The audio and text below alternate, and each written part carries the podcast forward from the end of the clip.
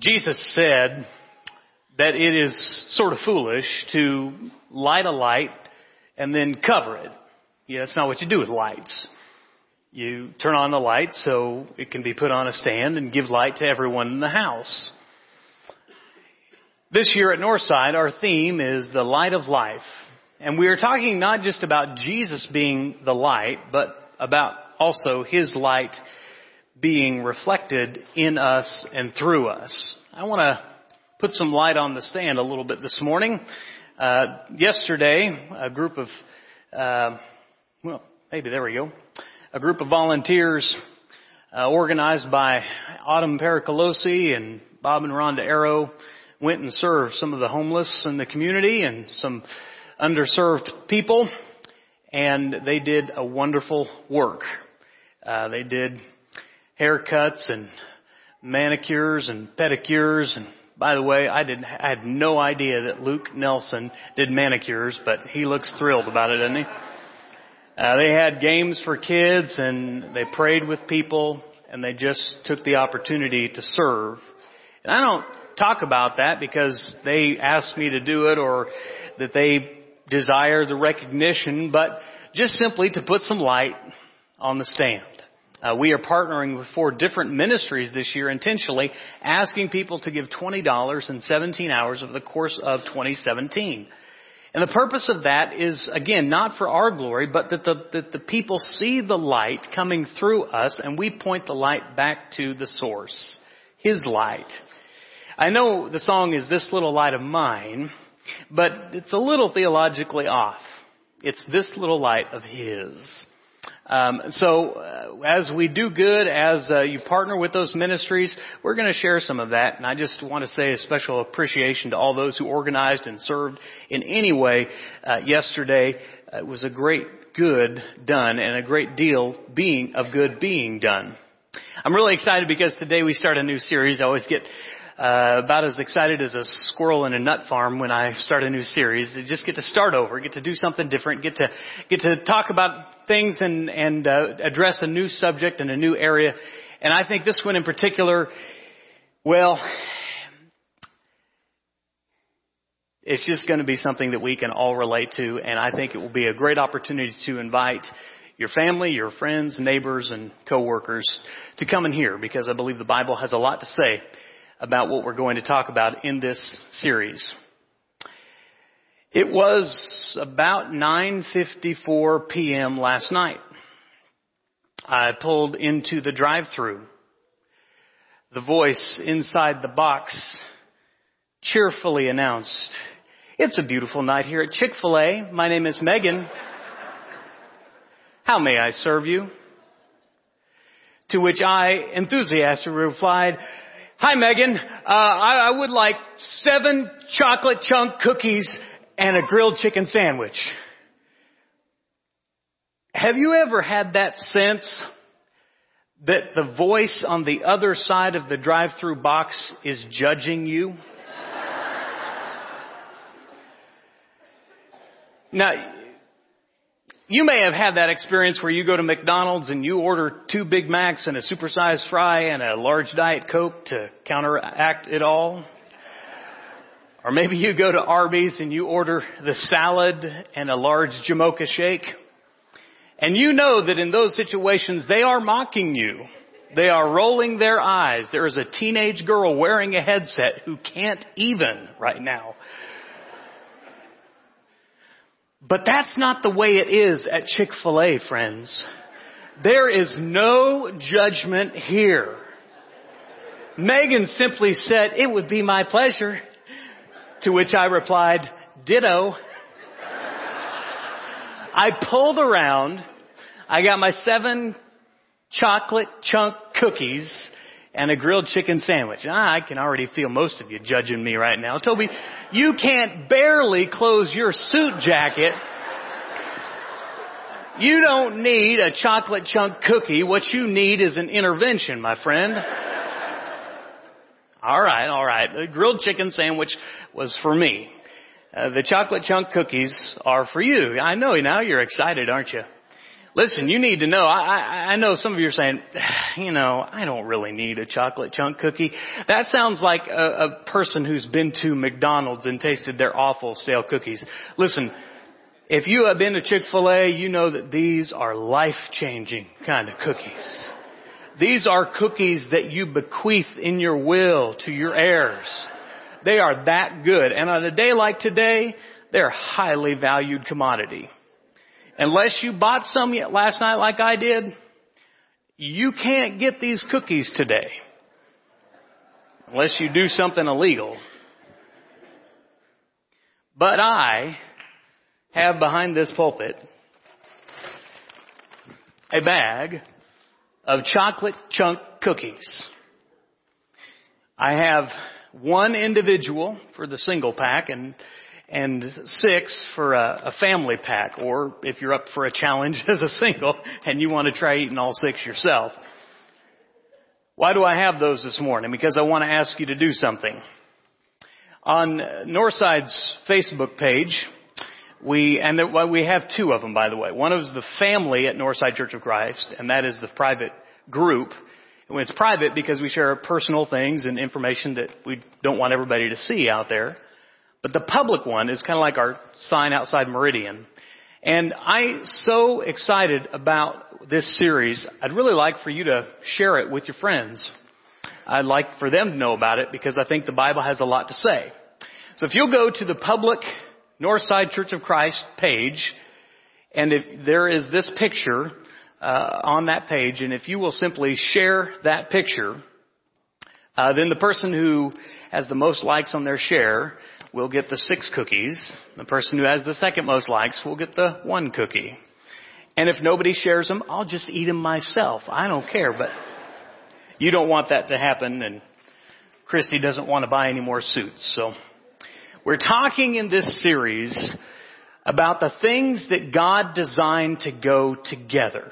And I asked Sarah Holt, who does all my image works, to put together some things that naturally go together. And so she sent me a whole bunch of them. And, and in the stack somewhere, she snuck this one in. I'm not sure exactly why she did that, but anyway, enough commercials.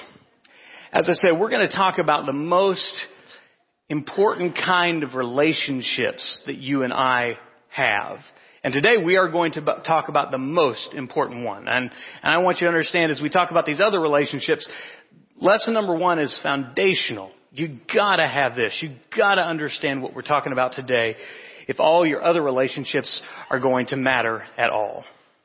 Let me start before we jump into the lesson by telling you two difficult truths. Two things that you need to know that for some of us are hard to accept.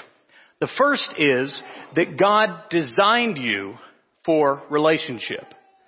Now, there are, are, some people, uh, the personality test calls them the otters. I mean, they just thrive on people. The extroverts, you know, their, their battery gets charged by being around people and by going to parties and, and they just love that. And so this, number one, is not a hard thing for them to accept. They love being in relationships. They, they love having more and more people in their lives. But there are some of us in here that are not extroverts. Uh, we do well to just be on our own. We're very self-sufficient. Um, yesterday, the family and I went to the Sedgwick County Zoo, and some of the animals they put, you know, just all the gorillas and all the bears, they put them all together. We went to the tiger exhibit, and I didn't realize this before. they have two tigers, and they keep the tigers separated because they're loners. They don't play well with others. And the only time they bring them together is when they mate, and then that's it. Outside of that, they say in their, in their separate little areas and, and they manage their own kingdom. There are people like that.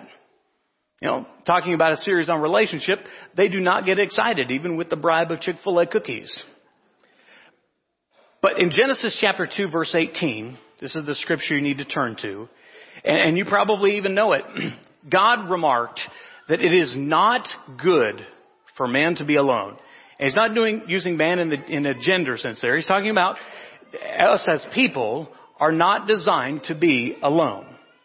And when you think about that, outside of Adam and Eve, all the rest of us, needed two people before we could exist. Hopefully we had a family that raised us and taught us the lessons that we need to know.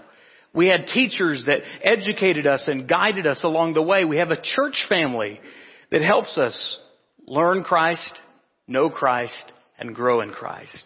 We were not designed to do life by ourselves. But Genesis chapter 2 verse 18 is speaking to a deeper level than just human relationships, which I do believe is true. He's speaking about our relationship with God. Uh, someone, several people actually, have passed me this article that was in the paper a few weeks ago about a church without Christ. They come together, they sing, they have children's time, they, they tell stories, they, they have camaraderie, but noticeably absent from their union is communion with their, their Lord. They don't believe there is one. Um, to me, that's, that's not a very positive article. That's very sad. Now I can pick on atheists easily because in this crowd there probably aren't many, but truth is there are a lot of people who sit in a pew every week and neglect their relationship with their father. And that's not any better, folks. So we need to understand our most important relationship with is with God. Someone once says there's a God-shaped hole in your heart. I've never liked that phrase because I don't think God has a shape. But I want to say there is a God void in our heart. The wise man Solomon said he set eternity in our hearts and we cannot fathom it from beginning to end. In other words, there's a part of us that will always be perpetually unfilled outside of our relationship with God. The second one, and this is a real hard truth, is that sin damaged the relationship. Genesis chapter 3 tells the story of the fall of man. And this is what verses 8 and 9 say in part. They heard the sound of the Lord God walking in the garden in the cool of the day. And that's something we can't even wrap our minds around, God walking. But they apparently were in such relationship that they walked together. At least they used to. And the man and the wife hid themselves from the presence of God among the trees of the garden. And the Lord God called to man and said to him, Where are you? It wasn't that God didn't know they were hiding behind the trees. It was that God was acknowledging that the relationship had changed for the worse in a way that would dramatically impact Adam's race. And the only remedy for that, indeed, would be Christ. Sin destroyed what they needed most, and it destroyed what you and I needed most. Most of the time, when I observe and I look and I see a name and I think, I haven't seen them in a while. And I'll ask people who might know them, you know, where are they? I don't know where they are. If I can't pinpoint a specific circumstance or thing or they're traveling or something like health problems or something, and they stop coming around, my guess is, and it's about 85% right, there's usually a sin problem. Because our natural reaction when we do something wrong, whether we're a child or whether we're 99 years old, when we do something we know is wrong, when we sin against God, our broken nature wants to hide from God. And that's not what God wants. So as we start out, we need to understand that God designed us for relationship, most importantly with Him, and sin changed all of that. So what do we do? We try to do a lot of things. We come up with churches that don't need God, which aren't really churches at all. We come up with hobbies and passions. We come up with clubs. We, we come up with all sorts of things to try to fill the void. You know what God did? God did what he, what we couldn't do. He threw us a vine. He threw us not a lifeline, but a life vine. That vine was Jesus Christ. The Old Testament speaks a great deal about the vine. It was talking about Israel.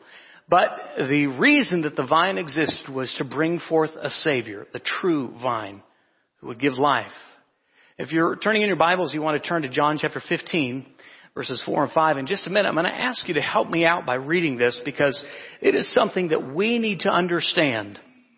That, that life begins in the vine. Life only happens when we remain in the vine. And so these verses are going to be up on the screen. I'm thankful that you're turning there.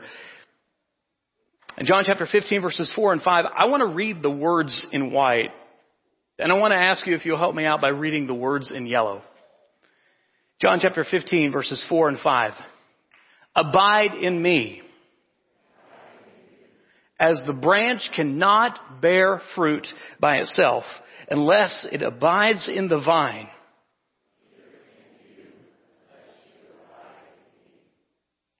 I am the vine.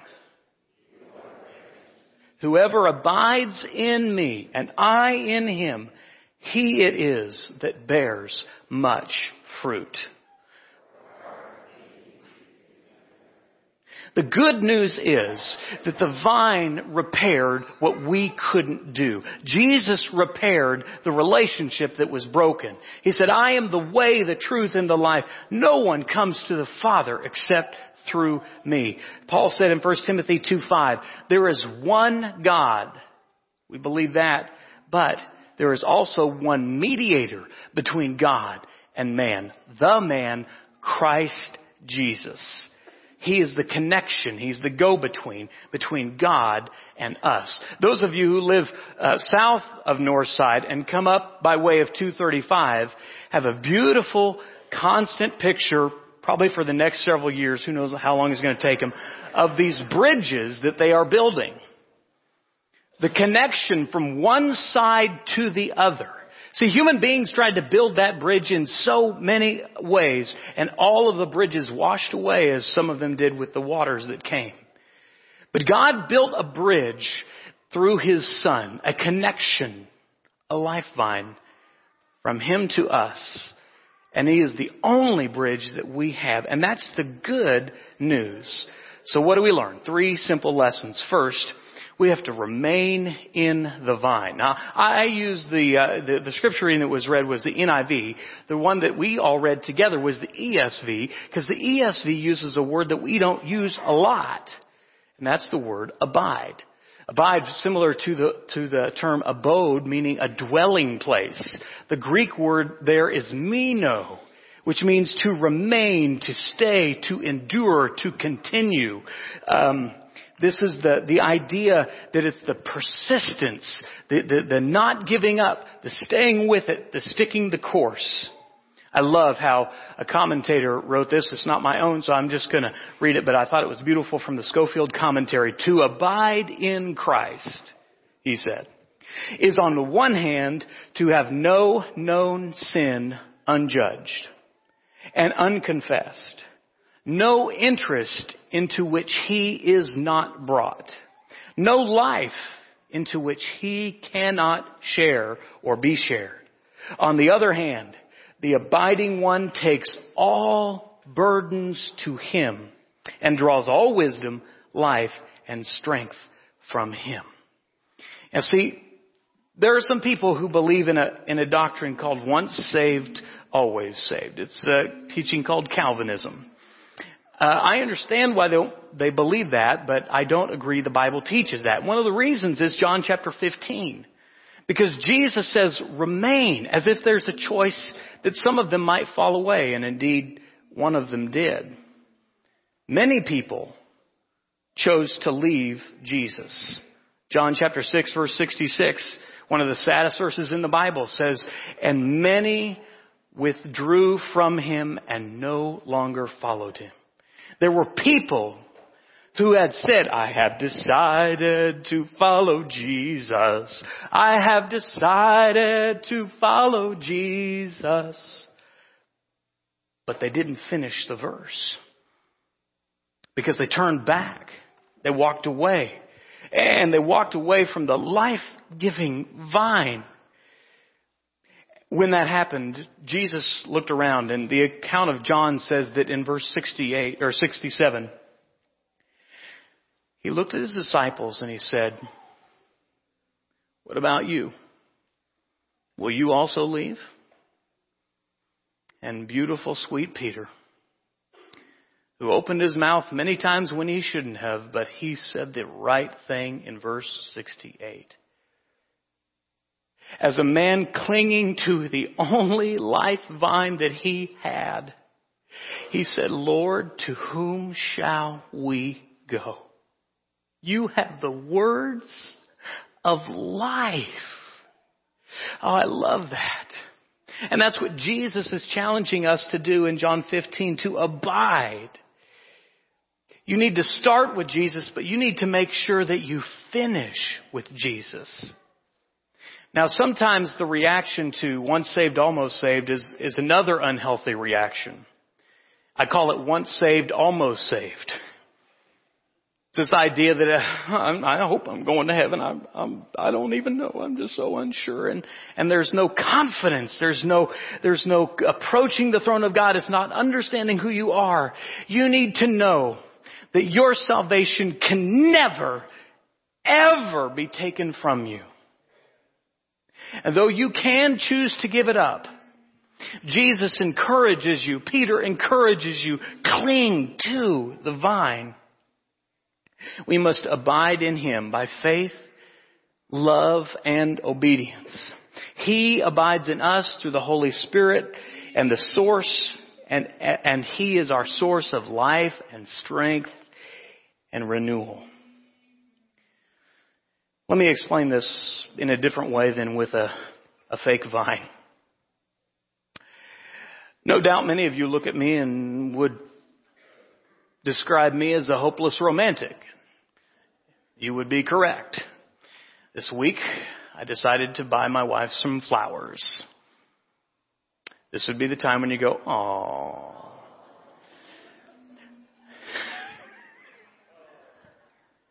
Missed cue there, but that's okay. He's like, you know, you got to brag about your romantic acts. Real romantic there. Um, they're they're beautiful flowers, aren't they? You see, Christy's love language. Uh, I think I can't remember if I've told you this before, but she tells me, "Do not buy me flowers on Valentine's Day." To which I say, "Okay, yes, ma'am." Because I don't want flowers on Valentine's Day. Everybody gets them on Valentine's Day. It's not special. You want to get me flowers, get them when I least expect them. Pick a random day and just bring me flowers. And so every once in a while I'll do that. That's her love language. Little confession here. When you go to Dillon's, there's sort of an aisle of flowers. At one end is the Cadillac. At the other end is sort of your Ford Fiesta or something. I'm sorted down toward this end. Bouquet of flowers for five dollars brings out the romantic in me. Well, hello. These five dollar flowers look really good, and they did for just a while, but can I tell you something? They are dying. From the moment they were cut, they were dying. Uh, we tried the best that we could to water them, give them sunlight, to keep them alive for as long as we can. But flowers, whether you pay $5 or $500, only last a short time because from the moment they are cut, they are dying. Though they look really good, when they're disconnected from the vine, they are dying. You and I can look really good, but the moment we're disconnected from the vine, we're dead. We're dead in our sins and transgressions unless we're connected to the vine. This is so important because again, we can pick on atheists, but let me talk to us this morning. There is a deep, deep difference in knowing about Jesus and knowing Jesus. Because when you go through some of the stuff that some of the people in our pews have been through in the last couple of weeks, knowing about Jesus will not get you through those valleys. But when you cling, as Peter did, to the vine, to the only hope, to the only answer, to the only remedy, that's our only hope. You can do a lot of good things you can be a lot of good lights. But if you don't know the good shepherd, It doesn't matter. There's a difference between knowing Jesus and knowing about Jesus. Just ask Judas. He knew everything about Jesus, but he didn't know Jesus. He wasn't connected to the vine. He wasn't abiding in the vine. In Matthew chapter 7, you want to turn there. Matthew chapter 7, Jesus describes the, the end of the world. And, and he says something that's very unique. He says, Not everyone who says to me, Lord, Lord, will enter the kingdom of heaven. But only the one who does the will of my Father who is in heaven. We're in verse 22, Matthew chapter 7. Many will say to me, now catch this, on that day, Lord, Lord, did we not do, did we not prophesy in your name and in your name drive out many demons and in your name perform many miracles? And look what he says in verse 23. Away from me. I never knew you. It's not a matter of how much you know about Jesus. The question is, does he know you? Number two, we gotta remember who we are. As the branch cannot bear fruit by itself, neither, uh, unless it abides in the vine, neither can we unless we abide in the vine. He is the vine and we are the branches. This picture expresses so many things. Our need to be connected. He is the source of life and strength. He is the answer. But we need to understand we are not the vine. We are the branches. And we are nothing without the vine. This is why Paul said in Galatians 2.20, I have been crucified with Christ. And I no longer live, but Christ lives within me. You see, as branches, you and I are just a replication of the vine. We are just a shoot off the vine, which means we don't have to be the answer. We're connected to the answer. But it also means wherever we are and wherever we go, we carry with us Christ. So there's a branch of Jesus in Wichita. There's a branch of Jesus in Halstead and Andale and Valley Center and Maize and Goddard and Sedgwick, wherever you are from. If you're abiding in Christ, you represent Christ. You let Christ be represented through you and in you. You're a branch of Jesus where you go to school.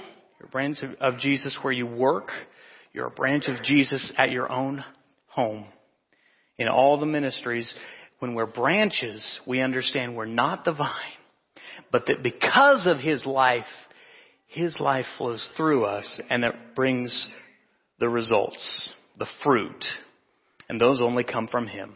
Jesus said, whoever abides in me and I in him, he it is that bears much fruit, for apart from me, you can do nothing. Fruit is only produced by a branch. Fruit's not coming off this thing because it's not even real. And it's not connected to any sort of vine. Fruit only comes off of that branch which is connected to the vine. The vine gives life to the branches. The branches produce fruit. The fruit produces seed, which produces more vines. Galatians 5:22. But the fruit of the spirit is love, joy, peace, patience, kindness, goodness, faithfulness, gentleness, and self-control. I used to think that meant I needed to work on being more. I need to be more kind. I needed to be more patient. And we have to yield to the Spirit, but it is the Spirit working in us and through us that produces love, joy, peace, patience, kindness, goodness, faithfulness, gentleness, and self-control. It is the vine that gives us the ability to do that in a connection to Him. The disciple without Christ can do nothing, but with Christ we are fruitful wherever we go. Paul said, I can do all things through Christ. When Christ is living in me and I in Him, then whatever I do, He is glorified. Much fruit comes from that. May we not forget that He is the vine and we are the branches. This morning I want to invite you, if you're not connected to the vine, if, or maybe at one time you were connected in the vine, but you haven't been abiding in the vine. You haven't been seeking Him in prayer. You haven't been letting His Word pour into you. You haven't let His Spirit continue to guide you and counsel you and direct you. And maybe you'd like us to encourage you. We want to help with that. Or if you have never believed in Christ and expressed faith in Him and put Him on in baptism, we'd like to help you begin that first step of being grafted in to the vine. This morning, whatever your need might be, we're glad to help you in any way that we can as together we stand and sing.